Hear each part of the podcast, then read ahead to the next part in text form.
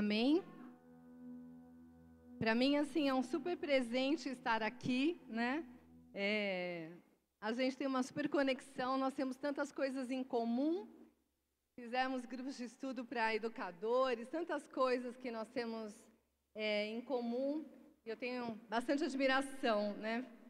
Por esse ministério, então, para mim é, um, é uma honra e um presente estar aqui, amém?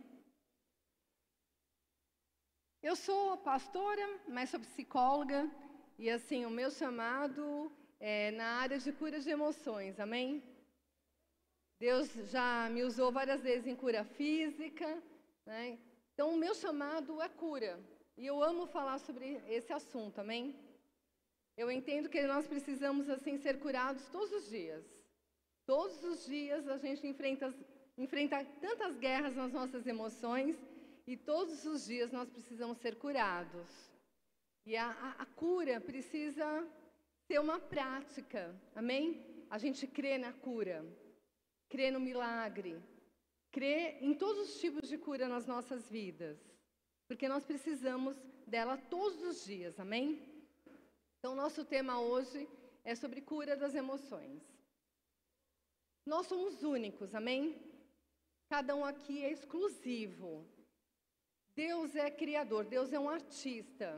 Ele tem o dom de poder fazer tudo novo, amém? Fazer novidade de vida. Ele fez cada um de nós de uma forma assim muito exclusiva, amém? Nós somos únicos. E entender esse princípio é muito importante. Porque nós temos uma tendência a nos compararmos com as pessoas. O mundo ele coloca padrões, ele coloca referências e quer que a gente se adeque a isso, para que a gente fique sempre infeliz. A gente está sempre olhando, né? Outra pessoa, a gente tem né, no mundo da internet um mundo muito da fantasia. As pessoas postam coisas sempre muito boas, sempre maravilhosas, fantásticas. E as pessoas têm frustrações. É, um dos meus irmãos, ele falou assim, olha, eu saí das redes sociais, porque eu estava seguindo corredores né, de Fórmula 1 e eu estava ficando frustrado. Eu estava me sentindo muito mal ao olhar para a vida deles. Eu falei, mas por que, que você, né, ele sempre gostou de corrida, eu falei, mas por que, que você segue corredores de Fórmula 1? Né, então, assim, a frustração que as redes sociais nos coloca afeta diretamente na nossa alma. Então, assim, não temos que olhar para ninguém, amém? Nós temos que olhar para nós mesmos. Então, nós somos únicos. Nós temos digitais únicas. Ninguém tem uma digital igual a nossa, amém? Ninguém tem íris igual a nossa. Nós temos íris individuais. Nós temos voz totalmente única. Apesar das pessoas terem voz aparentemente parecidas, cada voz é única. Tanto que a inteligência artificial não consegue copiar a voz humana.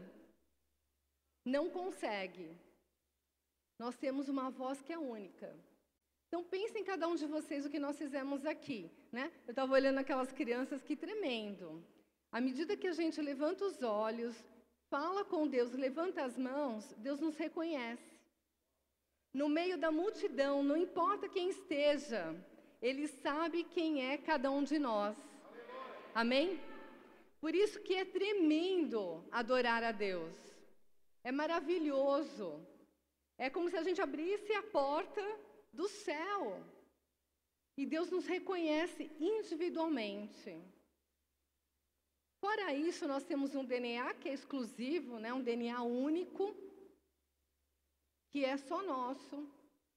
Nascemos numa família única, numa cultura única. Cada um nasceu numa cidade, num bairro, tem heranças familiares. Então nós somos totalmente únicos. Se o nosso olhar for para o outro, a gente nunca vai se realizar. O nosso olhar tem que ser para dentro de nós. Jesus está conosco, amém? Nós temos o Espírito Santo. E o olhar tem que ser exatamente para a parte de Deus que está em nós. E se nós entendermos a nossa essência, quem somos nós, nós somos únicos. E nós estamos revestidos, né, de talentos únicos. Cada para Deus, né, Deus nos deu dons. Existem dons que são ministeriais, amém? Nós temos os apóstolos, temos profetas, pastores, evangelistas, mestres. Mas nós temos dons que são pessoais. E é interessante que a neurociência já tem feito estudos sobre dons, sobre forças e virtudes. E ela identificou seis virtudes e 24 forças. E eles dizem que nessas cinco forças são a nossa assinatura.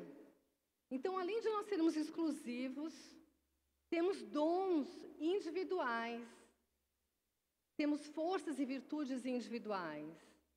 E se nós buscarmos em Deus, nos conhecermos, nós vamos nos realizar. Então, assim, toda a frustração, todo ataque, ela vai cair por terra se a gente conseguir se conhecer, entender que nós somos únicos.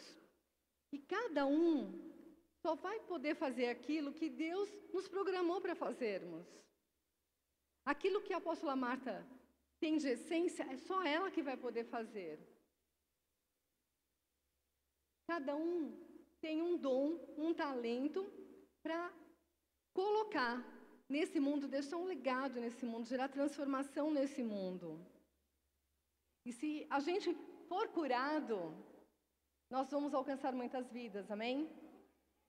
Então a cura não é algo que a, alcança somente a gente. A cura ela alcança as pessoas ao nosso redor, ela alcança muitas vidas. Então Deus tem sempre um propósito para a cura, amém? E a cura ela precisa de dois componentes, amém? Ela precisa do tempo. O tempo precisa estar alinhado, né? O tempo de Deus para isso e precisa da fé, amém? Nós temos que crer. E na nossa vida, né, pessoal, nós passamos por inúmeros processos de cura, amém? Deus nos deu muitas oportunidades para nós, nossa família, é, serem curados. E a fé é um componente fantástico. E muitas vezes a gente tem muita fé para uma cura física, mas às vezes a gente não crê numa cura emocional. Mas nós precisamos crer que ela é possível.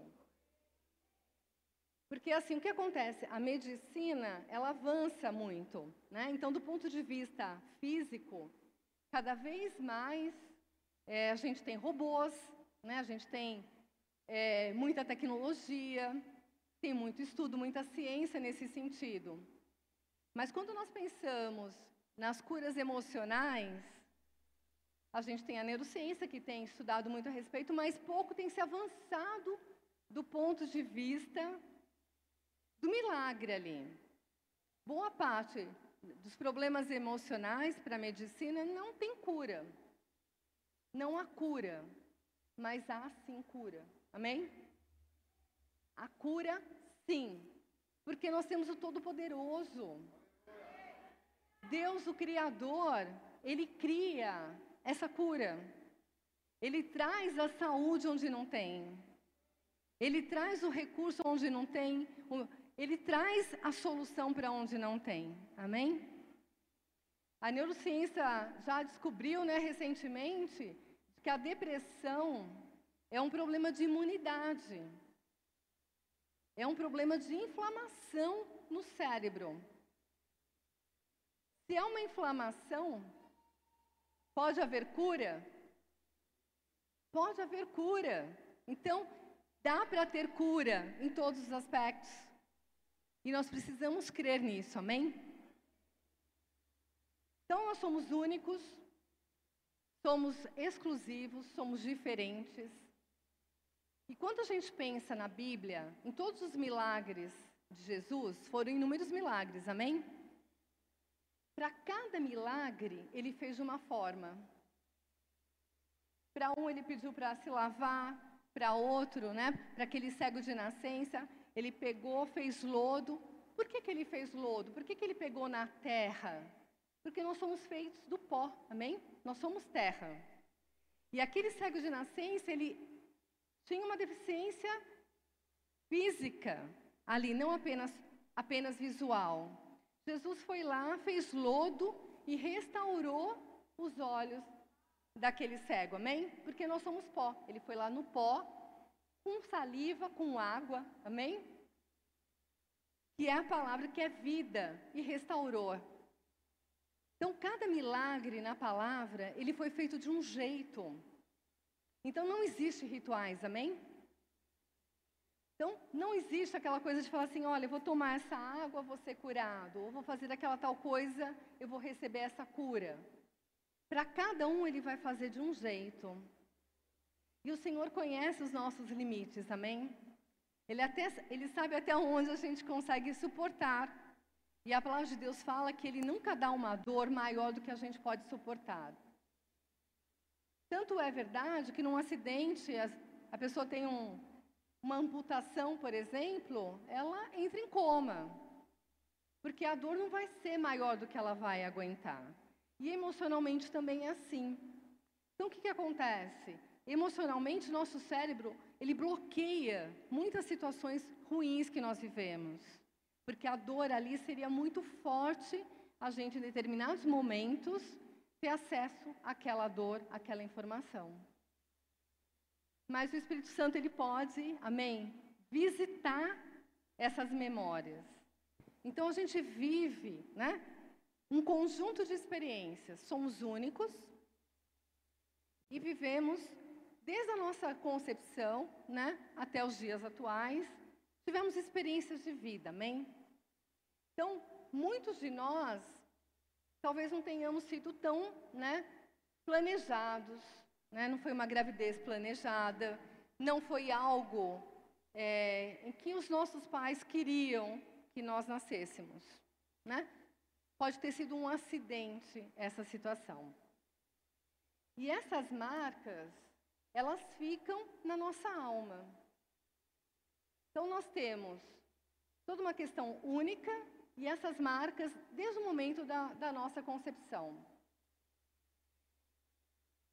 E Deus, né, lá em Gênesis 1, 26, ele fala que ele nos fez a nossa, ele fez a gente a, a imagem e semelhança dele, amém? Então nós somos a imagem de Deus. Deus, ele é triuno. Pai, Filho e Espírito Santo, amém? Nós também somos, somos triunos, amém? Ah, como que é feita a nossa mente? A nossa mente, ela tem a consciência, aquilo que nós estamos aqui, né? Estamos no nível da consciência. Tem aquilo que a gente chama de pré-consciente, né? Então, se eu falar para você assim, o que, que você comeu hoje? na hora do almoço. Não está disponível na sua consciência agora, espero que não, amém? Que vocês estejam todos aqui prestando atenção em mim. Mas vamos supor né, que você já esteja com fome de novo e está pensando no que você comeu no almoço. Essa informação, ela está no pré-consciente, ou seja, a gente lembra, só que ela não está disponível agora. Igual ali, tem uma imagem. Esse computador, ele tem inúmeros arquivos, inúmeras informações, mas essa imagem aqui é a imagem que está disponível nesse momento. É assim que acontece, isso é a nossa consciência, é aquilo que está disponível aqui. Mas se a gente falar para ele, olha, dá para você pegar a letra daquele louvor, do último louvor, ele vai buscar lá, vai trazer como se fosse do pré-consciente aquela informação. E tem coisas que estão no nível que a gente chama do inconsciente. Então, aquilo que nós vivemos boa parte daquilo que a gente viveu que foi ruim, que gerou uma dor muito forte, ele está lá no nível do inconsciente. E por isso que nós precisamos que o Espírito Santo visite essa memória e cure essa memória. Então, no momento da concepção, alguém lembra como foi a sua estadia no ventre da sua mãe? Não dá. Né? A gente não consegue lembrar nem coisas assim, né? Quando tinha um ano, dois anos, três anos. Então, essa informação que está no ventre, muitas vezes são informações que explicam várias outras coisas nas nossas vidas. Como medo, como sentimento de rejeição. Muitas vezes, né, a gente falou da depressão, né, a questão da imunidade, da inflamação, mas muitos, muitas pessoas podem ter sido geradas, né, e, e a mãe, o pai tentou abortar, mas não conseguiu. A minha mãe, ela foi uma pessoa assim. A minha mãe era sexta, sexta filha, e a minha avó não queria mais né, ter filhos. E a minha avó tentou abortar minha mãe com uma agulha de tricô. Ela perfurou, perfurou, né? Mas minha mãe não, não morreu. Senão não estaria aqui, amém? E a minha mãe nasceu, né? Só que assim, ela sempre teve aquele sentimento de rejeição. Ela se sentia rejeitada, né? não se sentia amada. E tinha todo um registro na alma dela para que isso fosse real. Né? E, e, minha mãe se sentiu rejeitada por muito, muito tempo. A minha mãe, aos 18 anos, ficou cega de um olho. E na época ela falou que ela não estava enxergando, acharam que era frescura da parte dela, né? E ela acabou perdendo a visão de um dos olhos. Então, assim, ela, ela foi né, cercada de muita rejeição durante todo o processo de vida dela. Só que quando ela teve né, um encontro com Jesus de verdade, né, um encontro genuíno com Jesus, o Espírito Santo revelou essa questão da tentativa de aborto. E, e aí a minha mãe, né, por um processo longo, ela conseguiu né, liberar perdão para minha, minha avó. Tanto que foi minha mãe que cuidou dos últimos dias da minha avó. Né? Minha mãe conseguiu perdoar verdadeiramente. E essa questão de, de, dessa rejeição, né, dessa tentativa de aborto, por diversas vezes, minha mãe quase morreu. Eu até falava assim, né, quantas vidas dizem que gato tem, né? E quantas vidas será que o ser humano tem? Porque por diversas vezes ela passou por várias situações de quase morte, por diversas vezes, por diversas vezes. E onde estava a chave para que isso parasse de acontecer? Nesse, nessa situação da tentativa de aborto. Porque a, quando a minha avó tentou abortar minha mãe, ela declarou no mundo espiritual, tipo assim, ela pode morrer, ela não precisa viver. E essa sentença estava registrada na, na história da minha mãe. E graças a Deus minha mãe conseguiu né, perdoar a minha avó, conseguiu, inclusive, ser curada, amém? Minha mãe voltou a enxergar. Depois de 38 anos, que a minha mãe foi cega por 38 anos, e ela voltou a enxergar. E assim,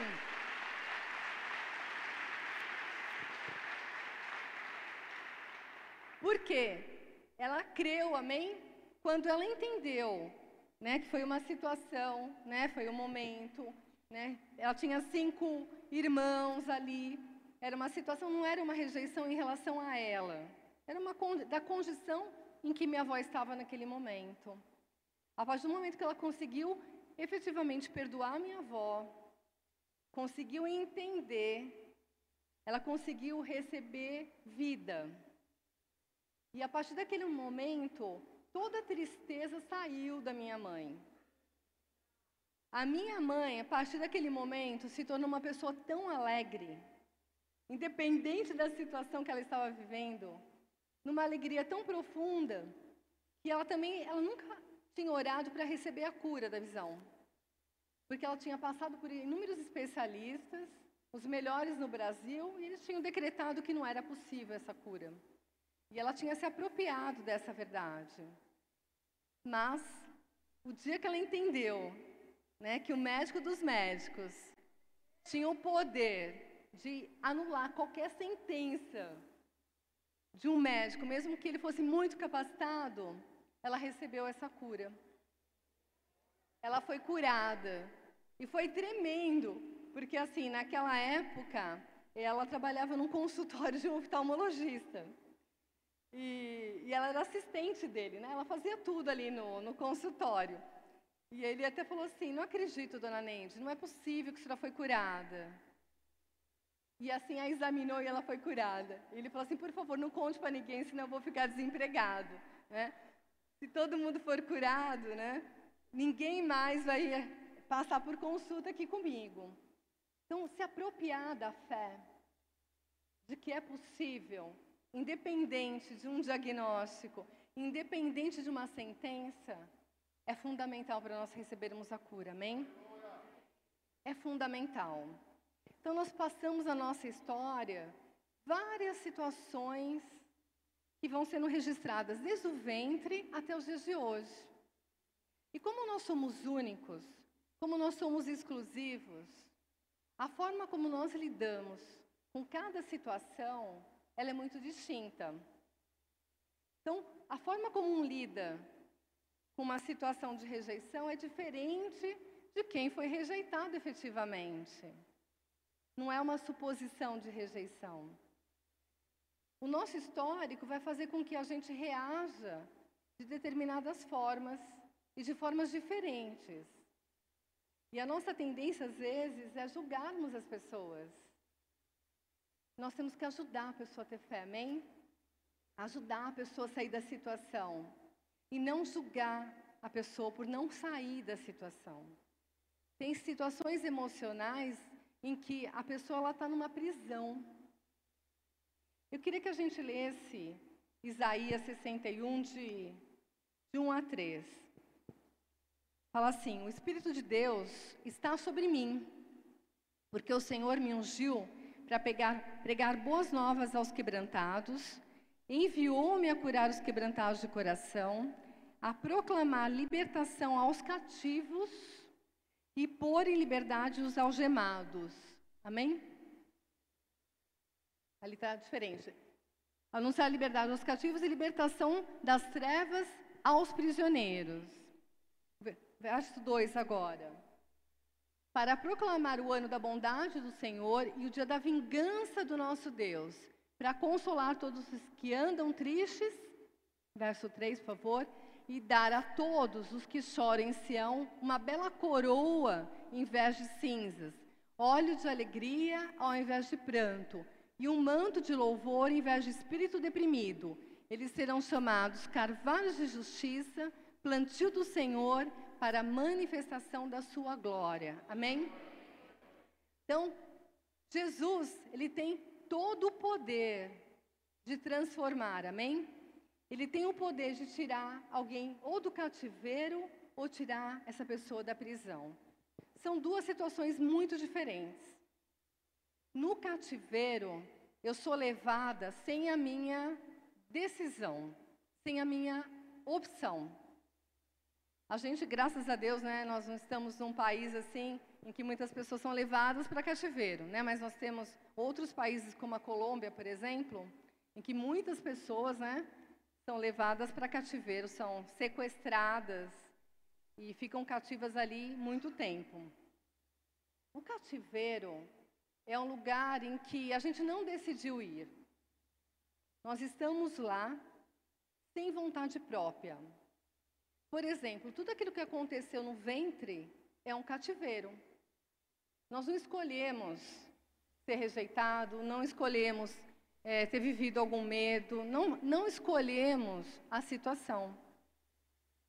Uma situação de abuso, seja abuso moral, seja abuso físico ou sexual, também leva para o cativeiro. A pessoa não quis estar ali. A pessoa não desejou ser abusada. A pessoa não desejou passar por aquilo. Acidentes, por exemplo, acidentes de carro, são cativeiros muitas vezes, geram traumas. A pessoa não decidiu estar no cativeiro. A pessoa que está no cativeiro, ela precisa de ajuda, alguém precisa ajudá-la a sair desse cativeiro, amém? E por isso a ministração, né, é importante. Porque durante a ministração, a gente tira as pessoas do cativeiro, amém? Uns oram pelos outros. A pessoa sai do cativeiro. E o que é prisão? A prisão é quando a pessoa está naquela situação por algum pecado, por algum delito. Então, existem situações em que nós pecamos. Então, muitas enfermidades, muitas, são oriundas, né, de cativeiro e algumas são oriundas de prisão por pecado. Mas para ambas há cura, amém? Para ambas tem solução. Então, independente se é cativeiro ou se é prisão, se a nossa alma está naquela situação porque a gente decidiu por isso ou não, é possível ter cura. É possível, né, tudo aquilo que nós lemos aqui em Isaías, nós sairmos dessa situação, amém? Então, quando é prisão, em todas as situações, nós precisamos perdoar, amém? A gente já, já vai chegar no perdão. Mas quando é prisão, a gente precisa se perdoar. Porque nós acarretamos aquela situação. E é muito difícil a gente se perdoar muitas vezes. Mas o alvo do perdão somos nós. E eu queria falar um pouquinho sobre o que aconteceu na cruz, amém? Toda, todo o cenário de Jesus tudo aquilo que ele viveu, né, no momento da condenação, tudo aquilo que ele passou, cada, cada detalhe, até a crucificação dele e tudo mais, até a ressurreição, ele tem uma finalidade, amém? Quando ele foi acusado, né, ele foi traído, ele foi vendido por pouco, por muito pouco. 30 moedas de prata não era nada e não é nada ainda. Ele foi vendido por muito pouco. Ele foi abandonado. Os apóstolos ali, né, saíram. Ele ficou sozinho. Passou por uma solidão ali até a morte dele. Ele passou por acusação de coisas que ele não fez. Não sei você, mas eu me incomodo muitíssimo com a acusação eu ser acusado de uma coisa que eu não fiz. É uma coisa que me gera uma indignação. Jesus passou por várias situações naquele momento até ser morto, né, e ressuscitar. A palavra de Deus fala, vamos ler lá. Isaías 53, 4 e 5.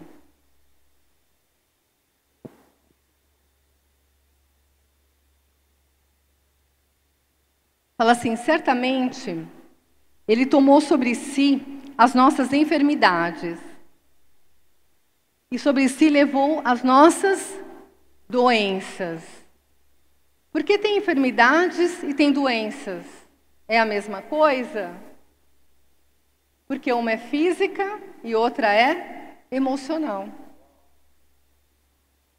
No original, a palavra né, doenças significa Macobá, ou seja, significa sofrimento físico ou mental.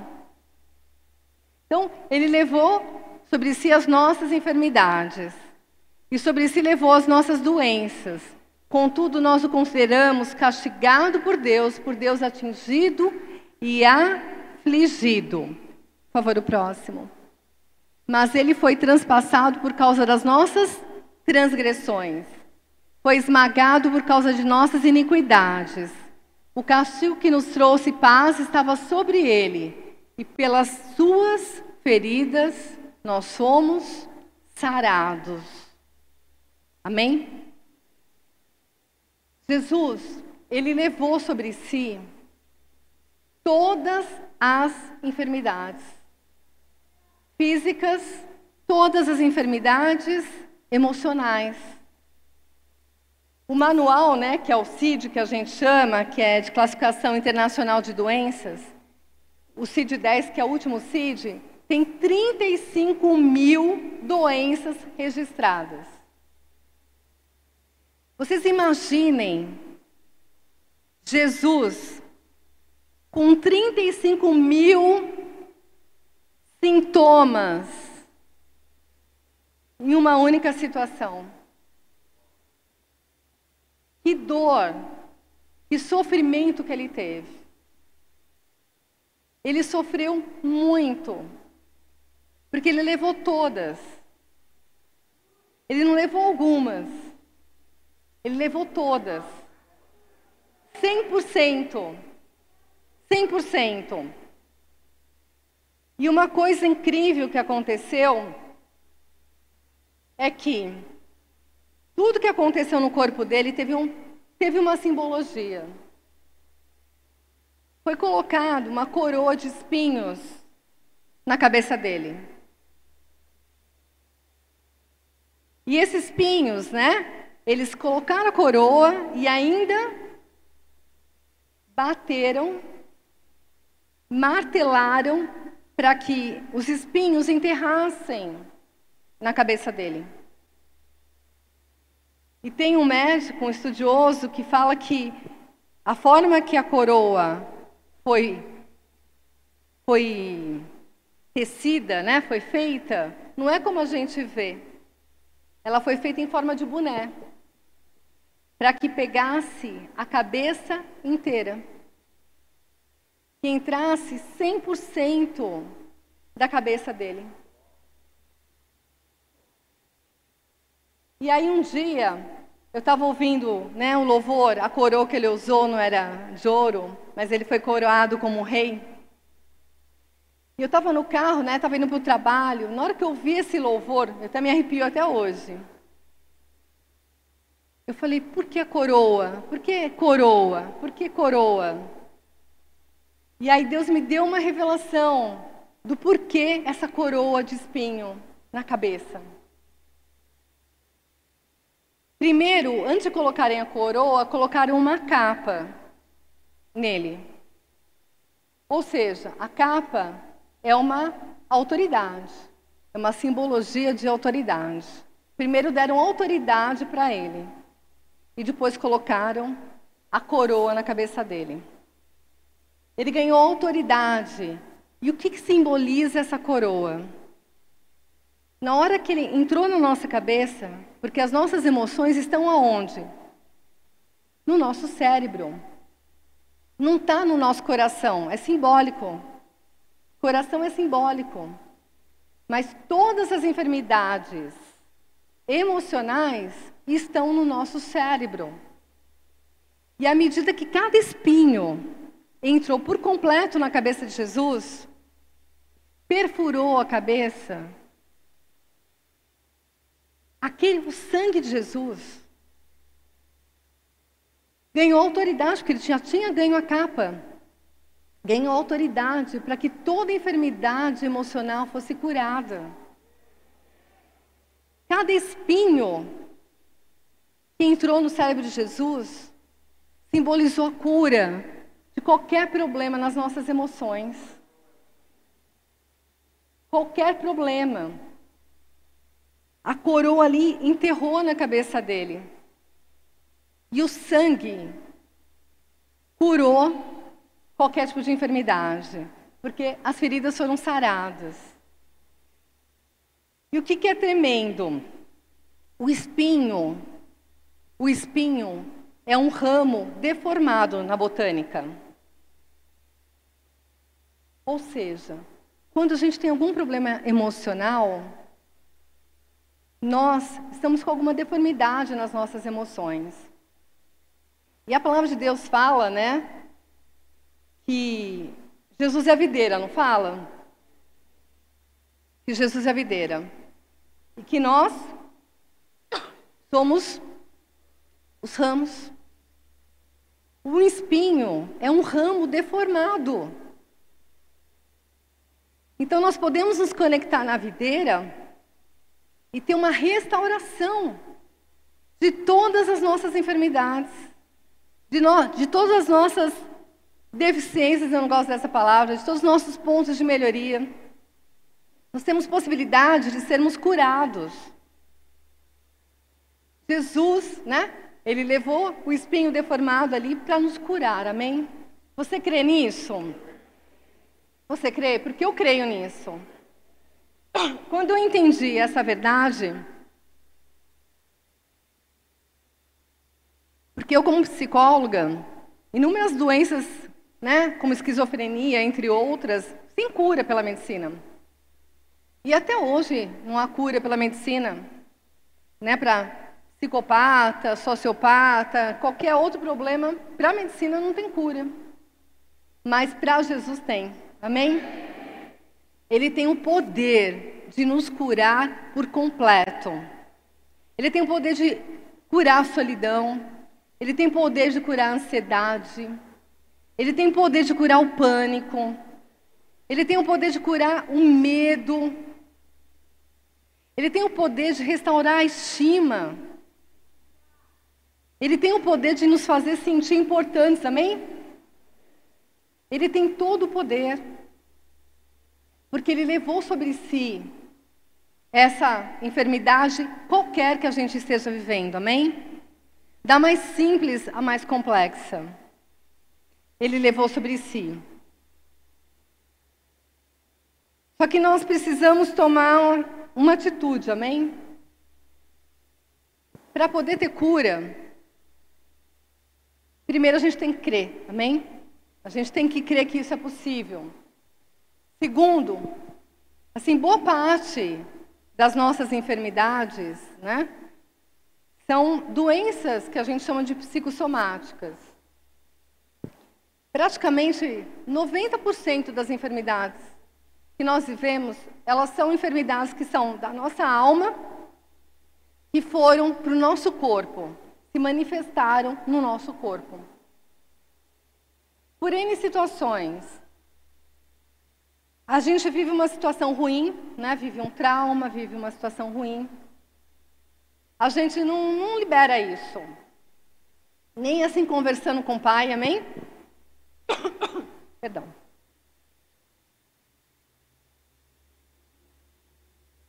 Pedindo para ele nos curar. Liberando perdão, a gente não trata isso. A gente encara e assim, Muitas vezes a gente se coloca até numa condição de vitimizados.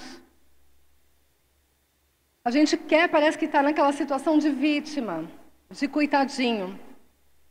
Às vezes para até chamar atenção. Mas não, se isso não for tratado, o que vai acontecer? Essa situação ruim, essa experiência ruim, vai virar uma mágoa. Essa mágoa não tratada, ela vai virar uma amargura. Essa amargura não tratada, ela vai virar um ressentimento. Então eu vou sentir, ressentir. Eu vou sentir, ressentir. Vou sentir, ressentir. Até ela virar uma doença, né? Física ou emocional. Então, se eu não tenho a prática de colocar para fora, de liberar perdão, de falar com Deus, de falar com as pessoas, de buscar ajuda, eu não consigo elaborar, né, que a gente chama na psicologia, colocar para fora, isso vai virar uma enfermidade. E o que vai acontecer? Essa enfermidade, muitas vezes ela fica por um tempo oculta, e quando ela aparece, às vezes ela aparece de uma forma muito mais complicada. Então, boa parte das enfermidades, por meio do perdão, tem cura. O perdão, ele é libertador. O perdão é a chave que abre o cativeiro ou que abre a prisão. O perdão é essa chave. E perdão, ele não é sentimento, amém? Porque alguém que me fez alguma coisa, eu não tenho vontade em perdoar. A minha vontade, né, é que aconteça algo igual ou pior para essa pessoa. Esse é o sentimento humano. Esse é o nosso desejo. Quando Jesus estava na cruz, antes de ele morrer, o que, que ele fez?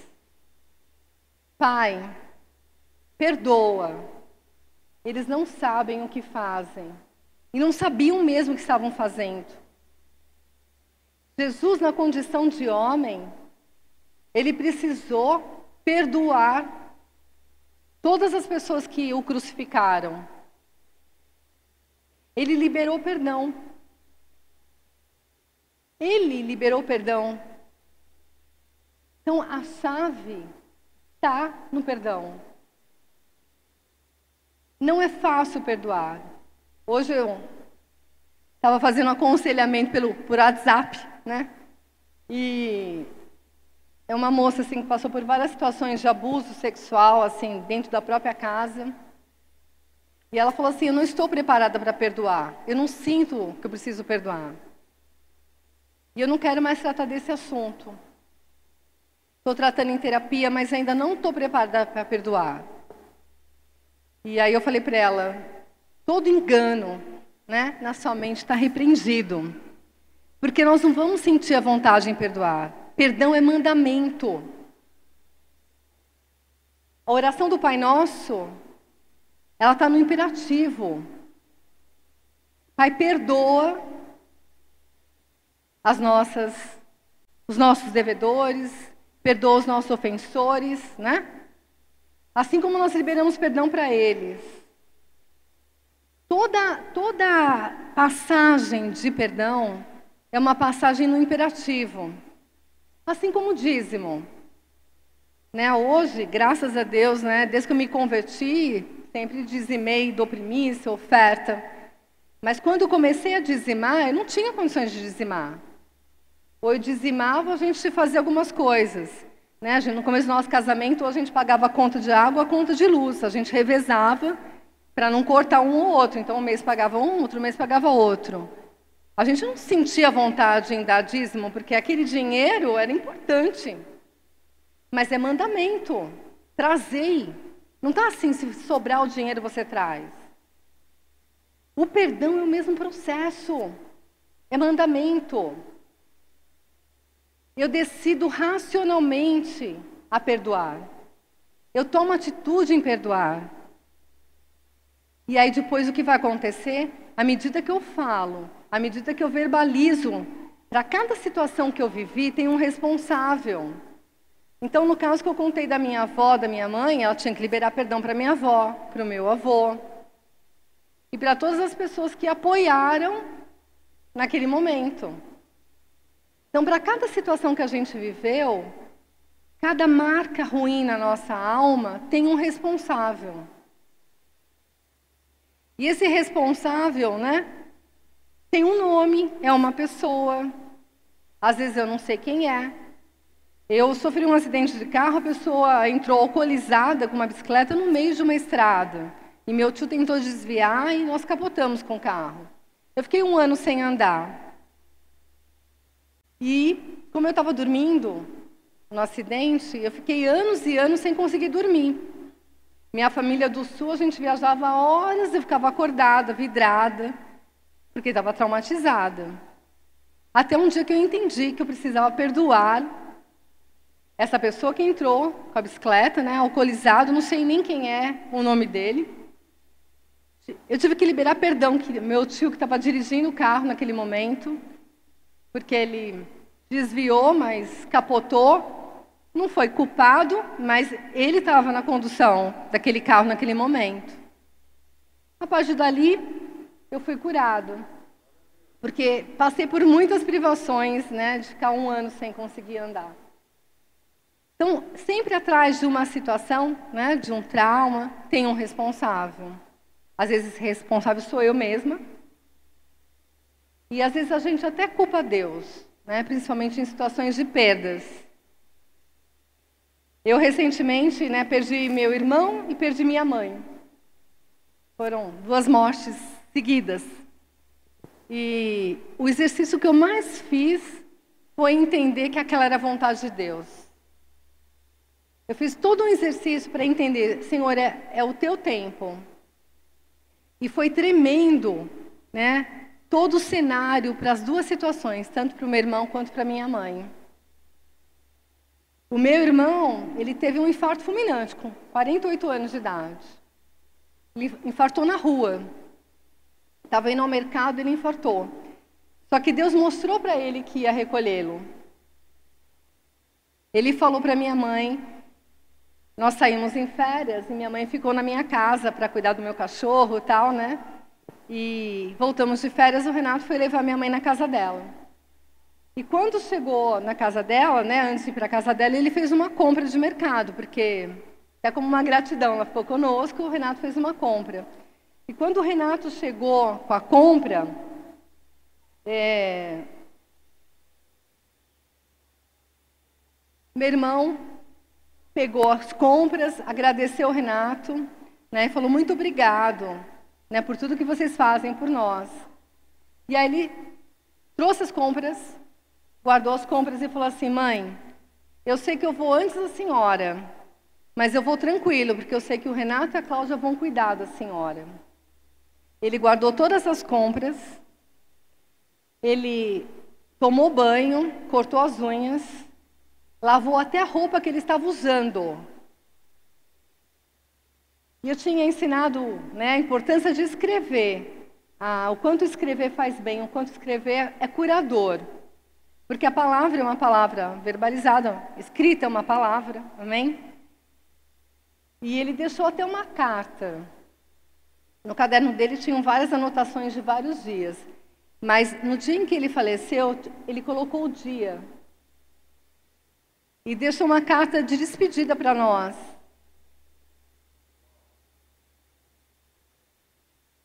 Ele infartou na rua. Ele falou para minha mãe que ia comprar aparelho né, de barba, lâmina. E quando depois nós fomos lá na casa dele, da minha mãe, tinha um monte de lâmina. Ou seja, ele não. Ele sabia que alguma coisa ia acontecer, mas não, não quis que fosse na frente dela. Ele caiu morto já. Um GCM, né? Porque minha mãe mora, morava no bairro bem residencial. Tinha um posto lá da polícia e conhecia meu irmão. Tirou meu irmão da rua, socorreu. Não foi na casa dele avisar, porque ele sabia que minha mãe morava com ele. E, e, e conseguiu me localizar e me ligou.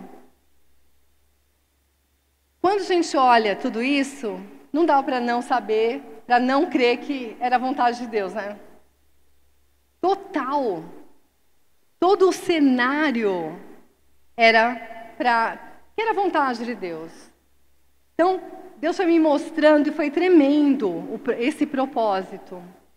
Porque muitas pessoas, quando perdem alguém, elas responsabilizam a Deus. Muitas vezes em casos de abuso também. Essa moça que eu estava comentando, ela fala assim: por que Deus não, não impediu que eu fosse abusada. Ele sabia o que estava acontecendo e não fez nada. Então, em muitas situações, nós temos que liberar perdão para Deus, mesmo que ele não seja o culpado. Depois a gente fica até mal quando faz isso, né? Fala, poxa vida. Mas a gente precisa muitas vezes. Então, o perdão, ele é a chave, amém? Para que nós sejamos curados. E quantas vezes a gente tem que perdoar? 70 vezes 7? Esse vezes no original é infinitamente. Não é, não é 70 vezes 7, a gente pensa que são 490. Mas esse vezes no original é infinitamente. 70 infinitamente vezes 7. Ou seja, quantas vezes forem necessárias quando eu libero o perdão, essa palavra cria vida, amém? Ela cria vida, ela volta para mim. E é onde eu consigo perdoar. Porque esse perdão traz existência. Esse sentimento de perdão, amém? Então é importantíssimo nós falarmos. As situações elas acontecem no varejo, amém? Acontece uma situaçãozinha aqui, outra situação ali outra situação ali. E o perdão ele também precisa acontecer de forma no varejo. Lá em Tiago fala que às vezes a gente não recebe porque a gente pede mal. Então nós temos que entender, né? A forma como nós pedimos, a forma como nós oramos. E eu queria, né? Vou, eu estou acelerando que eu quero orar, amém? Por quem precisa dessa cura. E outro ponto que mantém a nossa libertação são atitudes de gratidão.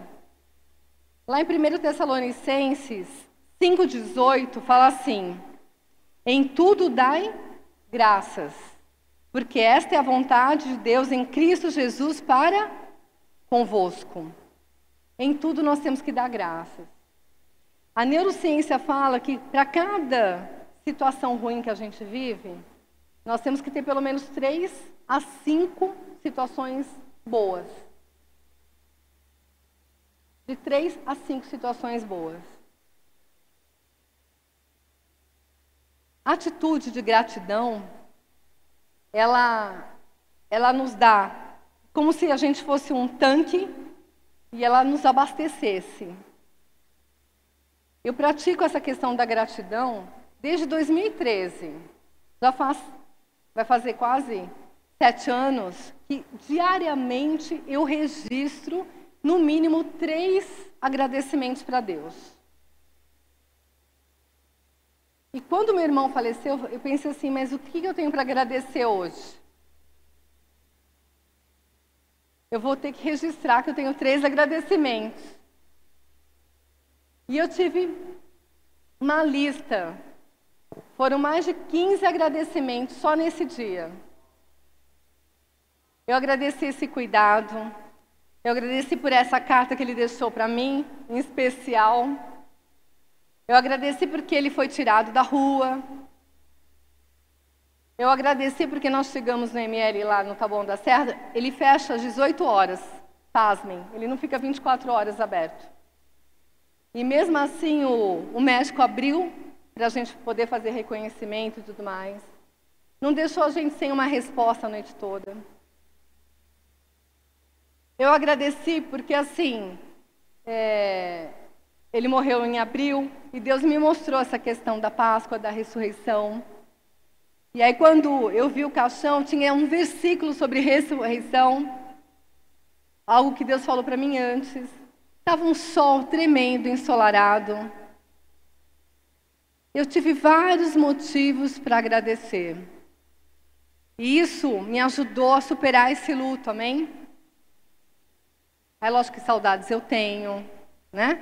Tenho inúmeras lembranças, mas a dor desse luto que pode causar outras enfermidades, né? Eu consegui superar pela gratidão. Então, assim, tem essa prática, amém? De poder agradecer. Todos os dias. Eu já acabei inúmeros cadernos. E todos os dias eu agradeço. Essa situação nos mantém com um reservatório na nossa alma de emoções positivas. Porque a gente começa a olhar pequenos detalhes. A gente começa a admirar pequenas situações. Porque tem dias que a gente não tem grandes né? O apóstolo falou que hoje foi um dia bom, um motivo de super gratidão. Né? Teve uma vitória ali. É um motivo de muita gratidão. E tem dias que a gente não tem assim grandes motivos, mas todos os dias a gente tem motivos para agradecer. Então, a chave para a gente se manter curado é agradecer e perdoar sempre. Então, assim, eu queria usar esse tempo que falta aqui para que a gente orasse, amém? Para que, se você tem alguma enfermidade, se você tem alguma dificuldade, inclusive em perdoar, se você está com alguma situação emocional, alguma dificuldade em relacionamento, qualquer situação que você esteja vivendo, né, que a gente pudesse orar, amém? Tem uma campanha de jejum aqui, né? E o jejum é uma arma poderosa, amém? Para um processo de cura. Então eu queria né, fazer um apelo para que você recebesse né, uma oração, se você sentir assim no seu coração, que a gente orasse por você, amém? Eu queria antes que o. Eu queria que você falasse do que você viveu, o efeito do perdão na sua saúde, amém? Pode ser?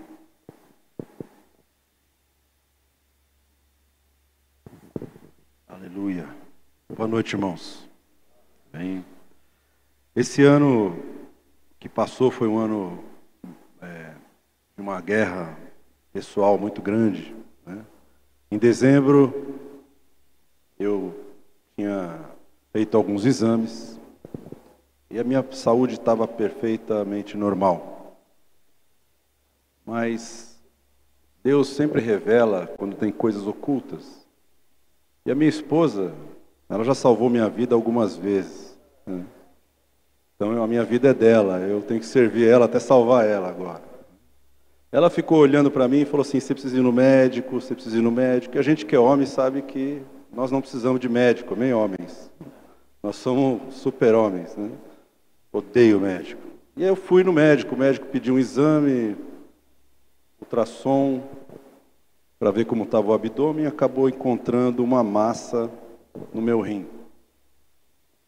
E aí eu estava ministrando uma aula lá no Rio de Janeiro, recebi o exame lá pelo WhatsApp, e enviei para minha esposa, falei, não entendo nada, toma aí. E ela me liga, fala, liga para o médico agora. Porque você está com câncer. Você tem um câncer. Aí eu fiquei meio passado, liguei para o médico, o médico urologista, falou, olha, eu estou com o teu exame aqui, realmente, você está com câncer de 5 centímetros, 4 centímetros e meio, 5 centímetros, e está no rim, e nós vamos precisar operar amanhã. Porque em dezembro você não tinha nada, em abril você tem uma massa de 5 centímetros, foi uma coisa muito rápida. E o câncer do rim, ele não é detectável. Em 90% dos casos, as pessoas acabam morrendo. Porque quando acontece um sintoma, já espalhou. E o médico falou uma palavra que ficou. Ele falou: Olha, só que o teu câncer é um câncer diferente, porque ele está encapsulado. Eu falei: Como assim encapsulado, doutor? Não sei. O câncer está encapsulado. Ele está lá, mas ele está encapsulado. E aí, eu voltei do Rio e acabei passando pela cirurgia. Foi uma situação muito violenta para mim, né? Porque a gente não está acostumado com essas coisas, graças a Deus. E o médico, no final da cirurgia, me deu a foto lá do bendito câncer. Ele tirou foto, filmou. Se você quiser ver a filmagem depois, parece açougue, né? E ela, ele me mostrou a foto do câncer encapsulado. Ele estava bem redondo, era uma bolinha desse tamanho. Parecia uma bolinha de tênis. E dentro desse, dessa cápsula é uma, uma capa foi formada ao redor do câncer. Dentro dessa cápsula tinha morte, carne necrosada, células cancerígenas que acabam matando a carne que ela toca. E ele fez a cirurgia e falou: Olha, nós conseguimos salvar o teu rim, retiramos só o câncer, e está aqui a foto. E quando ele mostrou a foto para Cláudia, Deus falou para ela: Teu marido passou por muitas situações, dentro da igreja, fora da igreja. E eu lembro que no ano retrasado e os outros anos anteriores eu entrava na sala de intercessão, sozinho, e eu dobrava o joelho e Deus me falava: você vai liberar perdão para as pessoas que te fizeram muito mal. Mas você precisa falar o nome delas. E a coisa mais difícil não foi falar eu perdoo. A coisa mais difícil foi falar o nome. Eu não aceitava que na minha oração o nome daquela pessoa ficasse ali. Porque a minha alma queria vingança. Não vou orar por ela. E eu comecei a falar os nomes. E cada oração para mim era um suplício, porque eu tinha que repetir o nome. E Deus me deu essa visão, eu ajoelhado, falando o nome das pessoas. Enquanto eu falava o nome das pessoas, uma cápsula começou a se formar profeticamente ao redor daquele câncer. Então, quando o câncer nasceu, a cápsula já estava preparada. Quando o câncer que veio por causa da situação emocional apareceu, a cápsula, a cura, a proteção já tinha sido determinada pela liberação de perdão. E isso me livrou da morte. Amém. Deus abençoe você.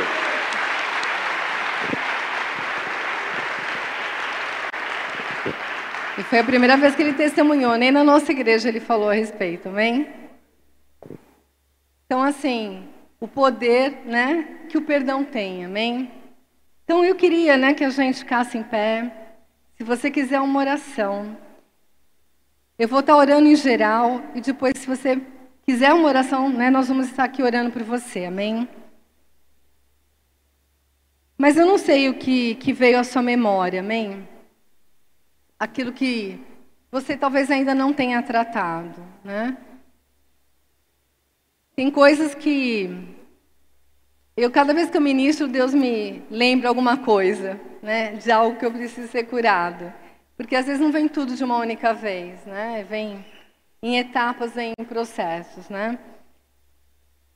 Então assim, Deus me falou muita coisa em relação à estima que muita gente não está se sentindo valorizado, amém? Não assim, não está com uma autoestima como deveria estar. E olha, cada um aqui é um talento tremendo, amém? Cada um aqui é uma essência poderosa. E Jesus quer nos curar, amém? Quer curar a nossa estima. Ele quer que você. Nós estamos iniciando o ano e tem muita coisa a ser feita nesse ano, amém? Tem promessas, inúmeras promessas a cada um de nós. E nós precisamos estar curados por isso, amém? Então, Senhor, eu entrego essa ministração nas tuas mãos. Paizinho, tu sabes todas as coisas. Tu sabes o que cada um aqui está vivendo, Senhor. Tu sabes o que cada um aqui está precisando, Pai. Tu sabes, Senhor. Pai, tantas coisas enquanto eu ministrava, eu sentia, Pai, tantas situações na alma, tantas situações de estima, tantas situações, Pai amado, que cada um aqui tem vivido. E eu sei que o Senhor quer uma vida plena para cada um de nós, Senhor. Pai, em nome de Jesus, Senhor. Que cada vida aqui consiga perdoar, Pai que cada vida consiga colocar para fora, que cada um consiga externalizar tudo aquilo que tem oprimido, tudo aquilo que tem machucado, tudo aquilo que tem causado qualquer enfermidade, Pai. Em nome de Jesus, Senhor, eu sei que hoje é uma noite de cura, Senhor. Hoje é uma noite de libertação. Pai amado, visita. Envia seus anjos ministradores neste lugar. Quantos anjos necessários forem para passear aqui no nosso meio, Senhor, para ministrar cada vida aqui, Senhor. Pai, toca, toca, Pai, de uma forma sobrenatural, Senhor, em cada um aqui. Pai, que as pessoas aqui tenham liberdade, Senhor, em expressar, Pai, liberdade em liberar perdão. Pai, que todo engano na mente, toda sensação de que não é possível, toda falta de fé, toda incredulidade que caia por terra neste lugar, em nome de Jesus, Senhor. Eu creio sim que é possível. Pai, visita cada vida aqui, Senhor. Visita cada vida. E que cada um de nós possamos sair deste lugar totalmente curados, totalmente restaurados, totalmente libertos. Em nome de Jesus.